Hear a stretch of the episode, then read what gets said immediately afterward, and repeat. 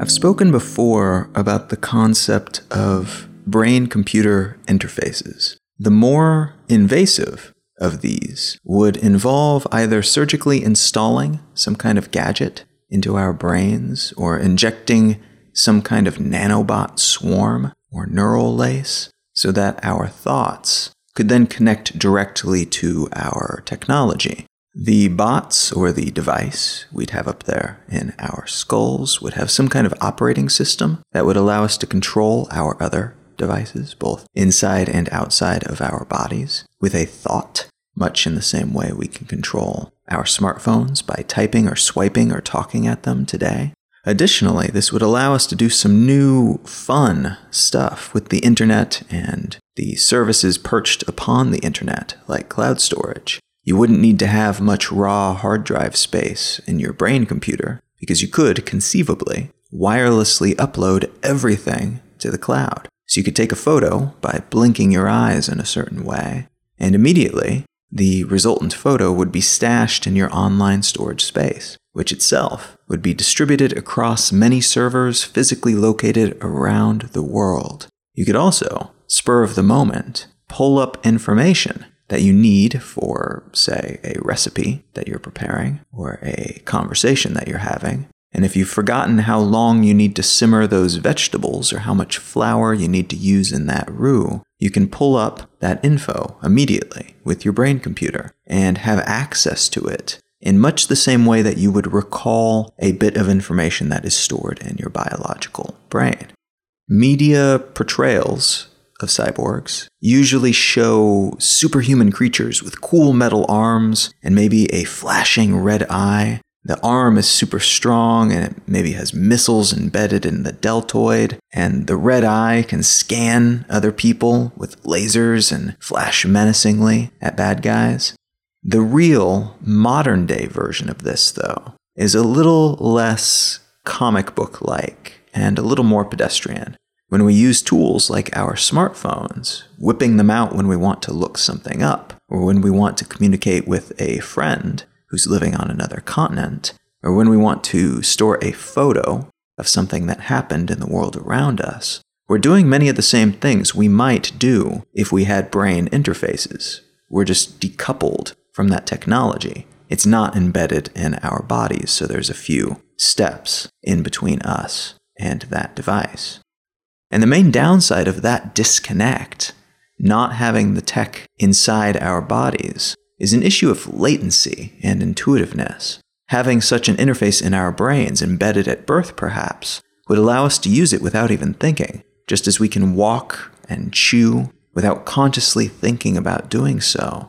We might be able to quickly search for tidbits of information on the fly and communicate with friends who are physically elsewhere with thoughtless ease. That knowledge we internally Google would be indistinguishable from thinking and remembering, and that communication with our far flung friends would be very much like some kind of telepathy. The interfaces we have today are already helping us build these types of reflexes, though, and without requiring any surgery or nanobots. And that means we're enjoying many of the same benefits that a fully baked cyborg might enjoy, with just our smartphones and laptops and the networks that connect them. We know what different pings and vibrations mean. We can glance at a website and understand what it's telling us without consciously assessing each component. And some of us have an always on understanding of what's going on in the world, where our loved ones are, and what they're up to, and things of that nature, without necessarily knowing how we know specifically. We might have to backtrack and really think about it to figure out which piece of tech, which app, which platform gave us which piece of information that we have then automatically assembled into that larger globe spanning or family tracking situational awareness. There's still latency. It's still not an instantaneous process, but it's not far from that. Part of why we're so good at this is a human tendency toward what's sometimes called distributed knowledge which is also sometimes called information outsourcing. As a communal species, we've gotten good at working as a unit with others. And so when we form relationships, we tend to latently distribute thinking and processing and remembering responsibilities. You might remember names while your partner remembers your shared event calendar. You might know all there is to know about accounting while your colleague in the cubicle next to yours keeps tabs on your PR operations. This same relationship exists between us and our technology. You might know some very personal things about your friends and family, for instance, but not know a single one of their phone numbers. That responsibility, remembering those strings of numbers, is more ideally outsourced to your phone. Same with certain aspects of business relationships or recipes you don't need to know right now, but will want to know later when you're preparing dinner. When you write down notes on a piece of paper, you are utilizing technology to carry some of your information load. When you use a smartphone to hold your notes and your contact book and your credit card numbers and your archive of emails and your ebook collection, you're doing some of the same, just on a much larger scale. It should be no wonder then that we are living in a world in which most people are massively more capable than ever before. Each one of us has our own internal tribe of specialized information holders tucked away in the devices that we use. And because of this, at the same time, we're also becoming more reliant on these devices because they contain pieces of our brain. They're external brains that we carry around and in which we store portions of our body of knowledge. The totality of our body of knowledge is located in these multiple devices and our own biological brain. So if your phone goes dead, you might lose access to the contact information of everyone you know, which sucks. But without that phone, you'd be unlikely to be capable of remembering every last detail about every single person you've ever met the way that you can with such a device.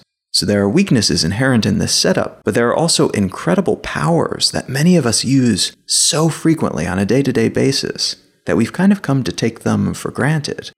What I want to talk about today is, in part, how amazingly capable we are as a result of having access to these machines, but at the same time, how the benefits we enjoy can be detrimental to not just things like our relationships, as is often addressed in pop culture, but also our perception of the world and even our understanding of fundamental reality.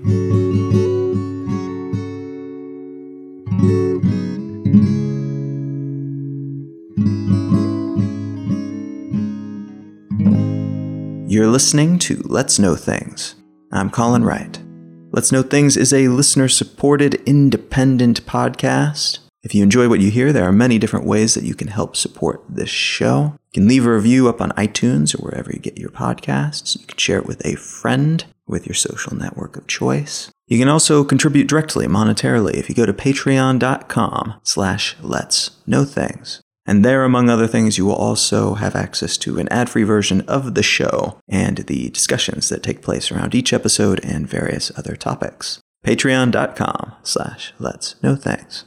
Another great way to help support the show is to check out our sponsors, the first of which today is HostGator. This is the hosting company that I've been very happily using for many, many years. They have a bunch of great options at whatever scale you might need for whatever project you have in mind. And if you go to hostgator.com slash LKT, you will receive a substantial discount on their already excellent prices. Hostgator.com slash LKT. And the other sponsor today is Audible. If you go to audibletrial.com slash LKT, you will receive a free month of Audible and a free audiobook of your choice. If you are lacking in inspiration in terms of what book to spend that credit on, stick around to the end of the episode and I will give a book recommendation. All right, let's get back to the show.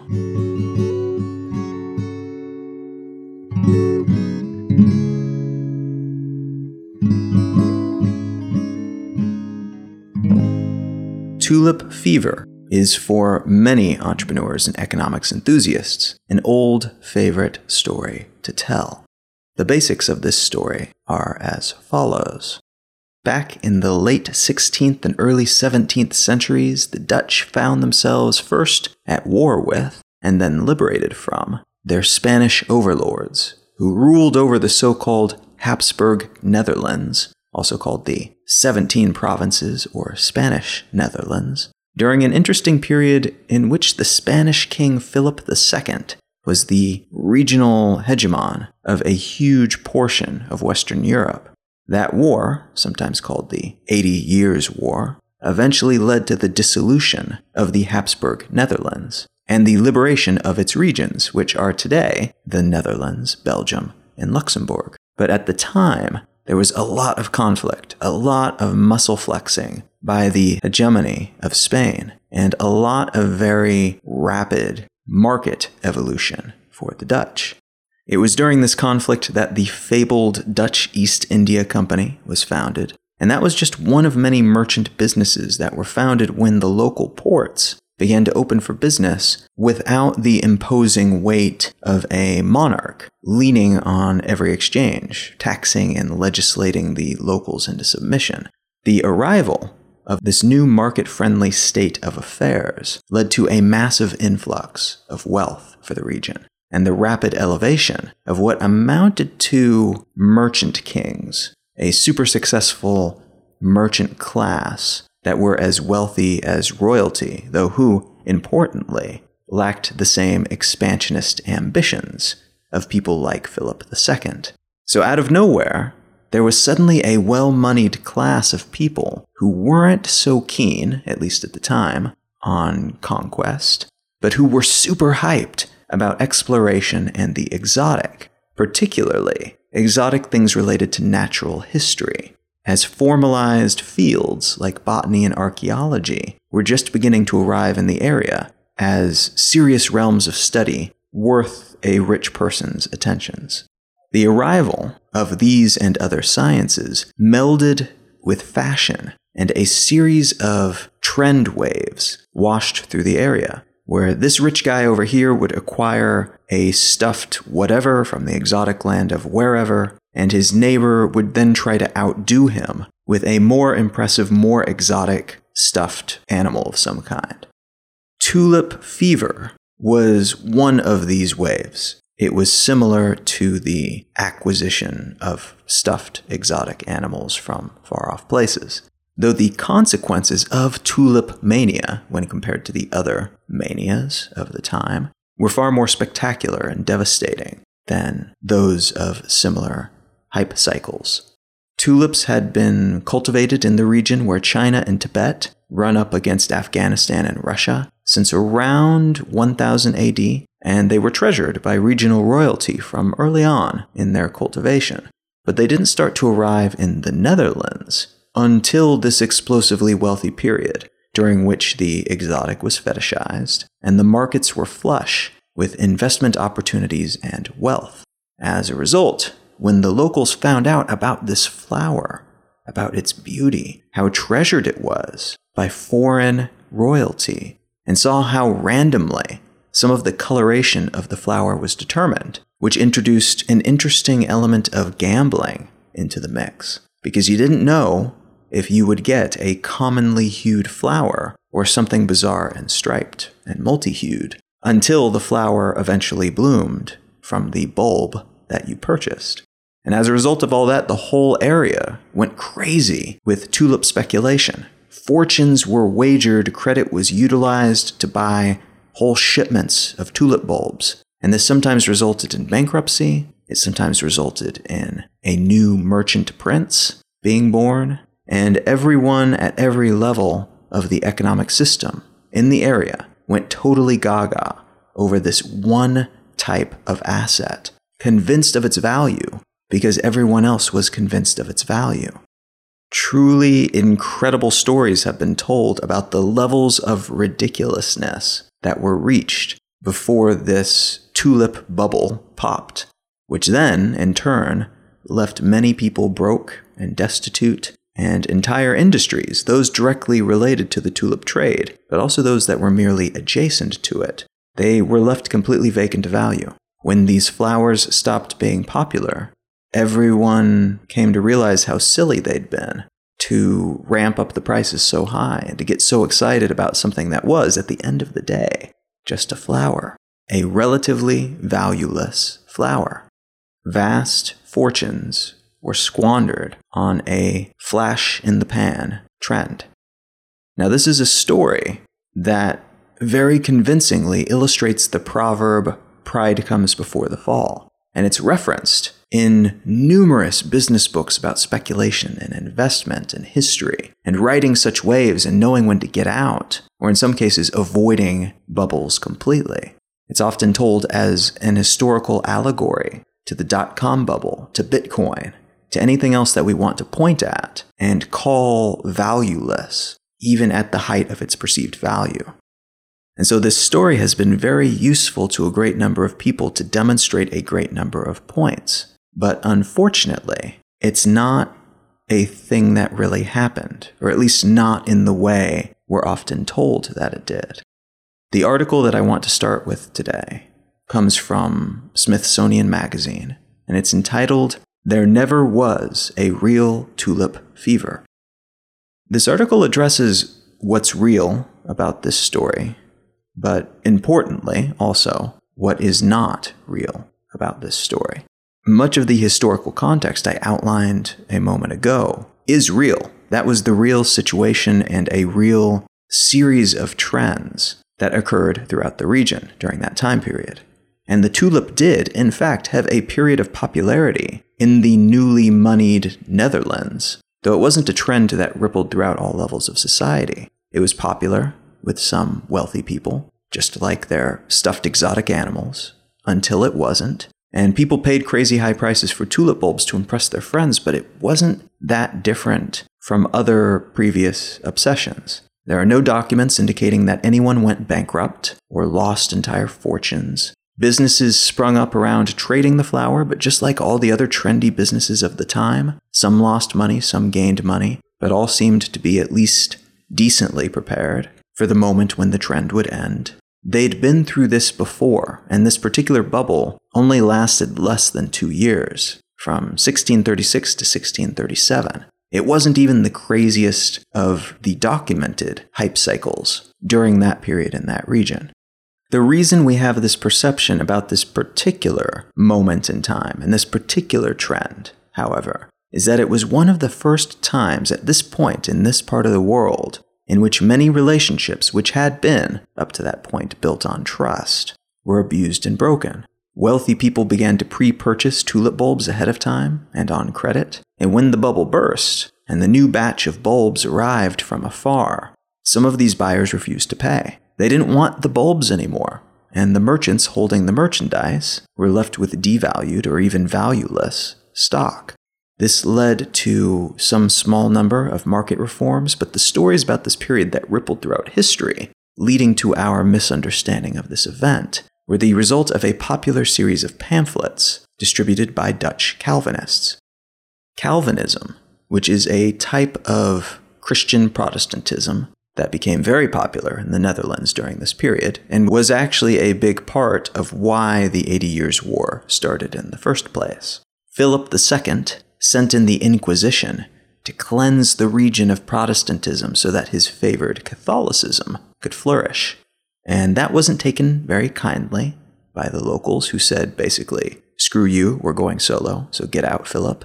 The Dutch Calvinists, like many Protestants at the time, were big on maintaining righteous social order, and they worried that the influx of money into the area and the growing propensity for wild spending on trendy things were distracting people from more proper focuses like worship and humility.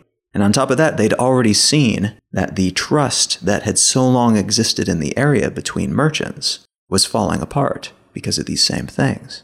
So they published pamphlets and distributed them all over the place, essentially telling made up stories of what terrible things tend to befall those who engage in gross consumerism. Anyone who wanted to participate in such bubbles, they warned, were likely to lose their shirt and their relationships, and to be seen as fools. Anyone who speculates or operates on credit or inflates economic bubbles is asking for all kinds of trouble. These stories spread like wildfire, and even beyond the region, in which they were initially written down and distributed. They became popular. As a result, they became the de facto documentation of the event, with references begetting references, and many very serious newspapers and books came to include these made up stories as actual things that happened because there was written evidence that it did. That evidence just didn't happen to be based on fact in the first place. Interestingly, the only reason we now know that most or all of these stories are fabrications is that a researcher who was putting together a new book on the topic delved deep into the really boring, less story worthy documentation from the era. She looked into the books, the accounting, the receipts, the official data, and that paperwork told a very different story, one that we now know, which supersedes the one that we've long been told. A boring tale full of numbers and ledgers, replacing a fun and popular one that we can all more easily understand. Stories like the falsified one about the tulip mania are very satisfying to tell. They allow us to embed tales with heroes and villains, morality statements that we hope to share and that we hope will be remembered. And with each retelling, we can imply more than might have been contained in the original story, allowing us to lecture without seeming to lecture and to teach without boring the would be students to tears. This type of storytelling has become particularly effective in our current period, an age in which the overabundance of information is the problem rather than the opposite. A good story cuts through a million less good stories to reach its intended audience. So, such case studies, such historically relevant proverbs, fill out and fluff up Everything from best selling books about business to well trafficked blog posts about relationships. It helps these documents and further refined stories become a part of our shared cultural experience. And there's absolutely nothing wrong with that. By making data relevant to the listener, to the reader, we make it more digestible. I could list strings of numbers to make a point, and that would appeal to some folks in the audience, no doubt, but a far larger percentage, I think, will take in information better when it's contained within a larger narrative. That's how our brains have been trained over the generations to operate. We are a species that started out with a very basic technology, that of oral tradition. We conveyed knowledge across the generations by telling stories to each other, and whether we do that because we are biologically predisposed to enjoy and remember such things better than raw data, or whether we remember better because it's been done that way for so long culturally, research has been shown that typically it augments our information retention capabilities to share using stories. But there's another side to this coin. Not all information that we share as stories is true information. Just as we might tell a story of an historical occurrence through the eyes of someone who was there to make it more relatable and memorable, someone who wants to make it seem as if something else happened. Someone else was the aggressor and someone else was the victim of a war, for instance.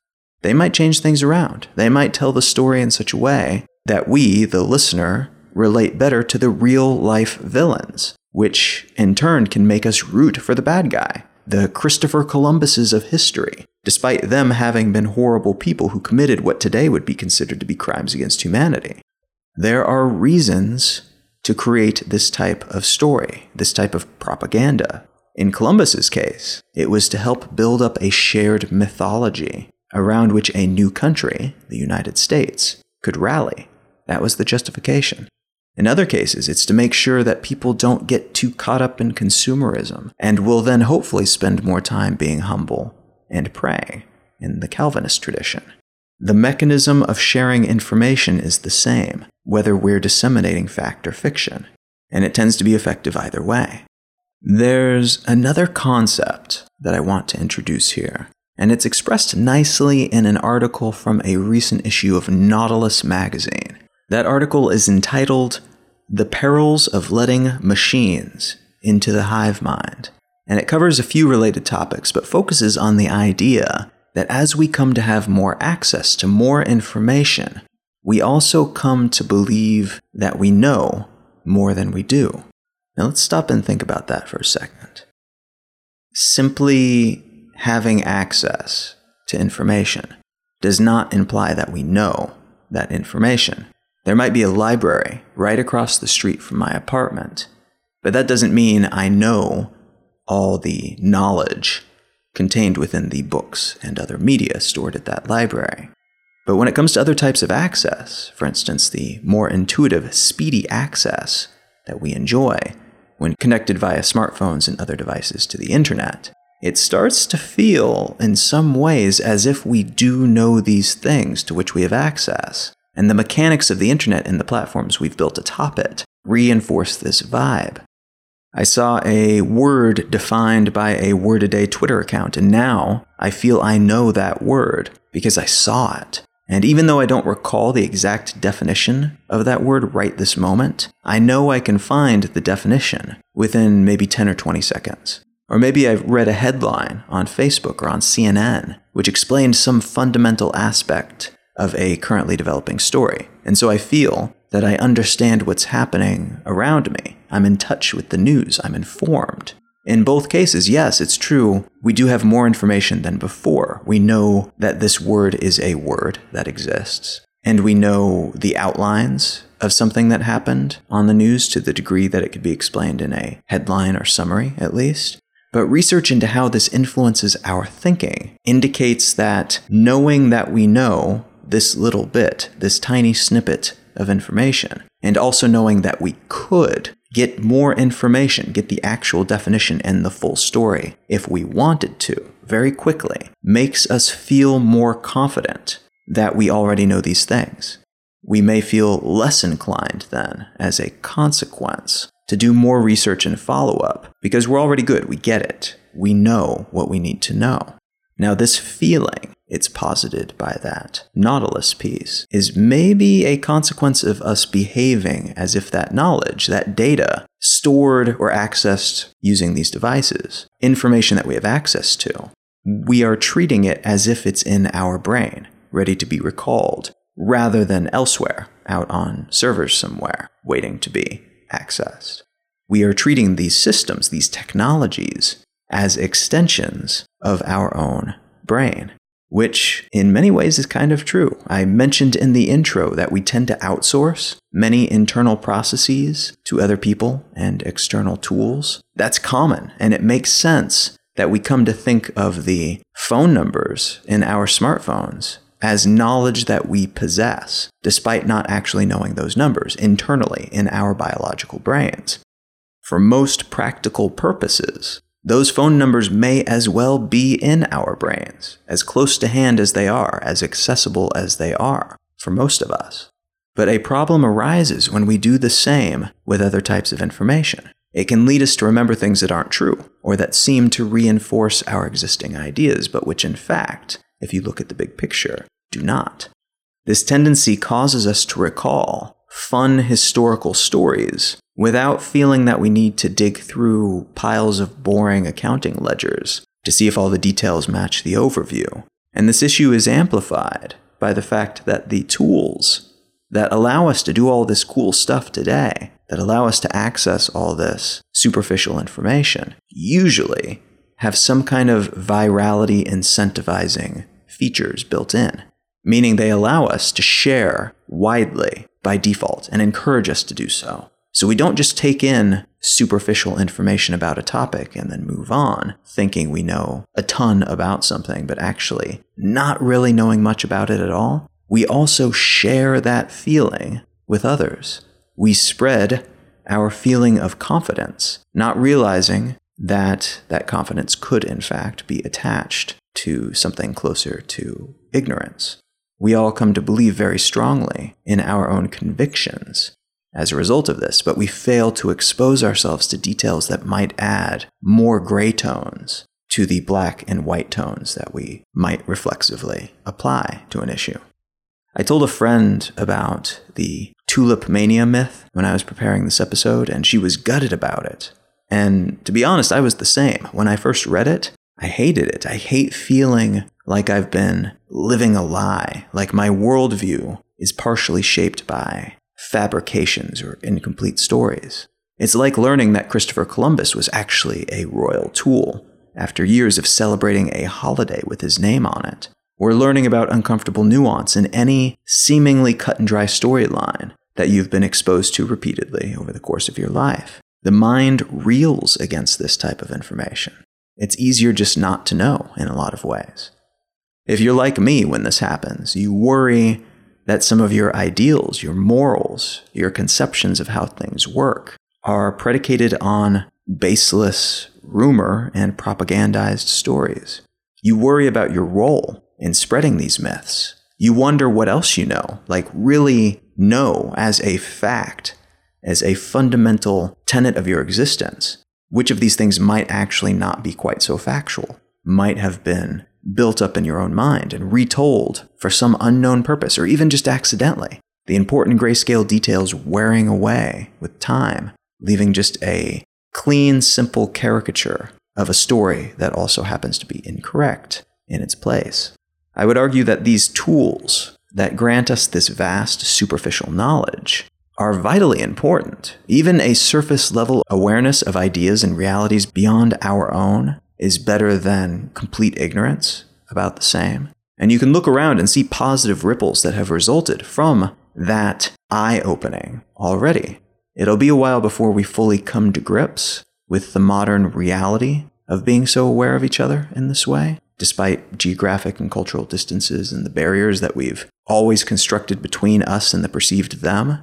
Who knows where that will lead, but we will get there someday. Unfortunately, useful as these networks we've built can be when it comes to disseminating and sweetening superficial information, we lack similar tools that might help us more widely spread the deeper, denser knowledge that's found beyond the headlines and the tweet length summaries. I'm willing to bet that far more people today are aware that there's a country out there in the world called Uzbekistan than were aware of the same 20 years ago, before things like Google Maps and Wikipedia added all kinds of random knowledge tidbits to our collective information arsenal. But how much do most of us know about this country beyond its name? An awareness of its existence is a very good start. But how do we progress from that humble beginning, sharing that type of information, that outer shell of knowledge to disseminating something more substantial? How do we teach and learn cultural details, historical context, flavors and sounds and colors and political norms, religious traditions, lacking some big international incident that warrants an above the fold headline on a major news network about the country? What on earth would justify learning those types of things about this type of place in today's information distribution ecosystem. The incentives are not there to share that type of information. The business models and social models do not encourage it. And the platforms are not friendly to information that is unsexy and a step removed from our current hype cycle batch of fast twitch concerns. And yet, because of how those same systems are set up, I think many of us feel we know more about most countries than we actually do. If forced to sit down and take a test about any country but our own, and maybe even our own, and without being able to Google anything, to use any devices to aid us, I'm guessing that very few of us who have not made such studies our prime focus would score higher than an average grade, if that. And this isn't because we're dumb. And it isn't because we lack the desire to learn. It's because the combination of technologies, systems, and economic and social models we currently have in place promote the distribution of some types of information over others. And this leads to what's sometimes called the knowledge illusion, which means that we believe ourselves to be better informed than we actually are. We're exposed to tons of data all day, every day. We know a lot. We are fed a lot of information. It's just that this information doesn't always attach to other pieces of information very well. And it doesn't always build into a firmer, more interconnected infrastructure of information that allows us to derive new meaning. It's more frictionless coding than challenging bedrock. It keeps us skimming along the surface of the totality of human knowledge never really allowing us to dip our heads in and see what's below the surface. And the icing on this sad intellectual cake is that because of the so called curse of knowledge, we are also predisposed to assume that others know what we know. It's just difficult to put ourselves in the shoes of other people who do not have the same knowledge that we possess about something, at least not without a great deal of effort. So we believe we know more than we actually know, and that, in turn, makes us believe that others probably know the same, which in turn reinforces our supposition that what we feel to be correct, both factually and morally, is supported by the majority. We have numbers on our side. How could so many people be wrong? They can't. So we're probably right about whatever. It's not important to our survival and self realization, probably, that we know the truth of the tulip mania story. But that story is representative of a million other stories that we tell ourselves, myths that serve as morality tales that may, in reality, if we look at the real boring non viral facts, have different lessons that we then fail to learn, that we're not even aware are available to learn. Part of the issue here, I think, is that we live in a world made possible by specialization. The majority of us cannot prove, not in any reasonable time frame, the fundamental scientific principles upon which our technologies, and thereby our societies, are based. We have systems in place that lend us a degree of confidence when it comes to trusting complete strangers. The scientific model, for instance, and the systems of fact checking and data gathering that are core to the operation of most legit journalistic entities. But even there, we see issues. New scientific research is presented by over enthusiastic or less than knowledgeable editors who write headlines that they think will be attention grabbing, despite being less than accurate, or in some cases, outright misinterpretations of what was actually discovered, and our perception of these systems diminish. The process of scientific inquiry can be corrupted by politics and capital, as can the journalistic process which makes all of these trusted structures less trusted. And so we find ourselves in a situation in which we have more information than ever before, and we, rightly, in many ways, have learned to access that information as we need it, which in turn gives us a far broader, overarching reach, knowledge wise, than any generation before us could claim. Even the most well read scholar living 100 years ago would not have had the same broad range of knowledge that a teenager with a smartphone has when they have access to that smartphone today. But we also, partially as a consequence of that, take shallower dives into that information than might be desirable. You needn't go deep to learn how to convert millimeters into inches, but if you want to understand the full range of variables that led to the Korean War, you'll need more than a superficial understanding, lest you assume that the quick, brief, bulleted list of facts that you're handed within seconds of searching on the topic are all that there is. And lest your worldview, consequently, be shaped by that incomplete, flawed understanding of the event. So, what's to be done about this issue if we do agree that it's an issue? Unfortunately, not much right now, I think, at least on scale. And it will likely only get worse for a time unless some technological breakthrough occurs, which allows us to download and internally process huge quantities of information in short periods of time, matrix style. This whole issue is a consequence of our having solved two other issues the problem of how to disseminate tons of information that was previously siloed around the world and in myriad industries, and then having broken those silos, broken down those walls, how to get the proper information to the proper person in the proper moment. Part of how we do that is by making portions of information available via news articles, Wikipedia entries, and memorable stories we deliver in nonfiction books. Another component is that we make all that information available at all times, wherever you happen to be. You might picture most of what we access every day as little tufts of leafy greens poking up from the soil all around you, which is great. It's wonderful to be able to frolic through those leafy greens. But what we've yet to solve is how to both package and deliver deeper knowledge how to make people realize that those greens are not the whole plant. If you pull at them for a bit, if you dig a little bit, you'll discover carrots and beets and pumpkins and all kinds of other delightful things. This results in a more complete, and I would argue, more enjoyable information diet. But if we're encouraged by countless variables in the world in which we live to never spend the time pulling these vegetables out of the ground and to just nibble on the leaves and the vines instead, we'll never know the difference. We'll never eat a knowledge squash or enjoy an info melon, which would be a shame. So the problem we need to solve for is this.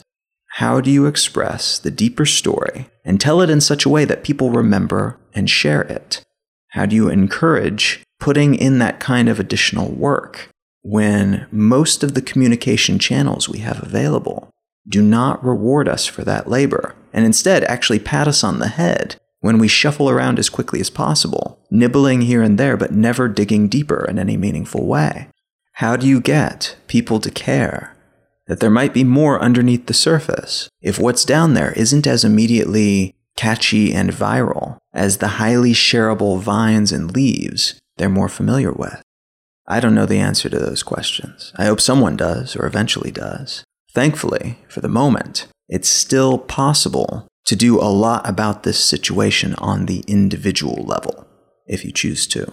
The information is there, buried, even if in some cases it's buried quite deep. But the digging itself can be worthwhile. Remember that the true story of tulip mania was hidden amongst tedious lists and boring day to day numerical detritus, and only discovered hundreds of years later by a researcher who decided to keep digging. Our knowledge about that space was incomplete and partially fictionalized until she unearthed that particular Enlightenment gourd. Who knows how many other similar discoveries might be out there and how big they might turn out to be. But all these concepts require that you search for them. You won't be fed this information by someone else. And what you're presented will often be, initially at least, a little too much to digest in one sitting, which is intimidating in a world in which our information comes at us, tapas style, as micro portions meant to keep us from getting bored, to keep us continuously titillated. It's a type of effort that can be uncomfortable and unappealing, even to those who might otherwise enjoy the topic being researched. On a past episode, I mentioned the concept of intertwingularity, which means roughly that no subject matter is actually separated from any other subject matter. Any walls between fields and interests are actually just made up. They're ways of helping us feel that we have things organized and controlled. In reality, the Korean War is connected to the tulip mania, which is connected to the invention of smartphones, which is connected to the voyages of Christopher Columbus. And recognizing that, it makes each portion of knowledge all the more valuable and captivating as the new pieces reach out and connect to everything else you've ever learned, and all the new bits you'll learn at some point in the future as well. It's a root structure that grows with every new thing you learn, and like most root structures on plants, they can go further and will often become more rugged and stable if you have some really deep branches and root hairs digging ever downward, learning and processing more and more fundamental things which then connect back to all the other fun stuff you are taking in closer to the surface. But no matter how many analogies I wrap this concept in, I recognize that it is a difficult sell. Because again, it's easy to feel very well informed and very confident in one's own knowledge, even without going beyond the superficial. And the effort required, today at least, to read beyond the headline and the summary to consume books that aren't just revisitations of the same things you've heard elsewhere, the effort required is substantial, and it's not an easy passive task, and it's nowhere near as immediately rewarding for most of us as the alternatives. One of the grandest challenges we face, then, might not be figuring out how to make this knowledge more accessible and distributable and consumable in terms of the technologies and systems we use, but rather convincing ourselves that it's valuable and necessary to begin with.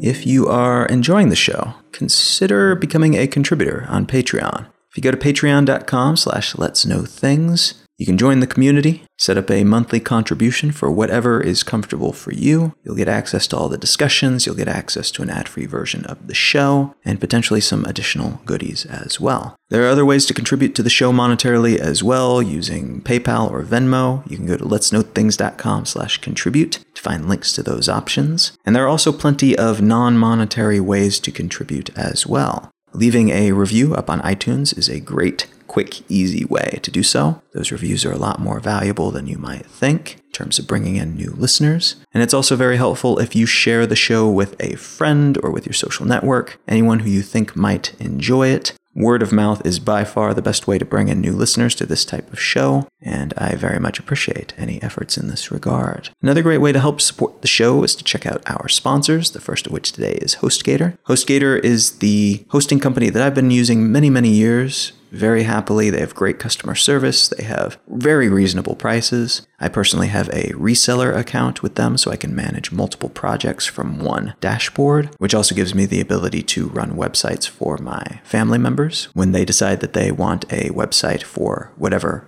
hobby they're currently involved in. But they do have plans for all shapes and sizes of projects from a simple blog all the way up to a huge business. And if you go to hostgator.com slash LKT, you will receive a substantial discount on whatever type of plan you might be interested in. This is a great way to help support the show, but also a great way to get an even more reasonable price than they typically offer on their services. hostgator.com slash LKT. And the other sponsor today is Audible. If you go to audibletrial.com slash LKT, you'll receive a free 30-day trial of Audible and a free audiobook of your choice, absolutely any audiobook from their sprawling collection. And if you don't already have a book in mind to spend that credit on, the book I'd like to recommend today is called Hit Makers by Derek Thompson.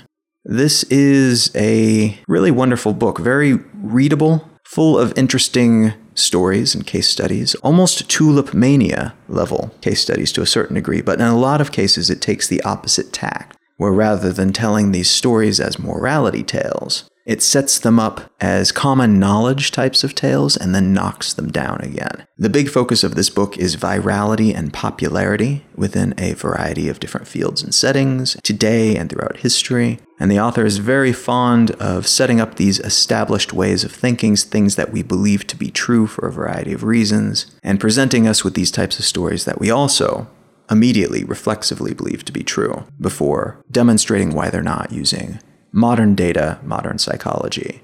This is a great book for people who are involved in business and trying to sell something, a product, or an idea, but it's also just really wonderful if you want to understand what tactics and tools and psychological techniques are being used against you to certain degrees to sell you things and convince you of things. It also demonstrates a whole lot of the commonalities between things that become popular, even across multiple different fields and time periods. So, definitely worth the read if you get the chance. Again, that's Hitmakers by Derek Thompson. You can find out more about me and my work if you go to colin.io.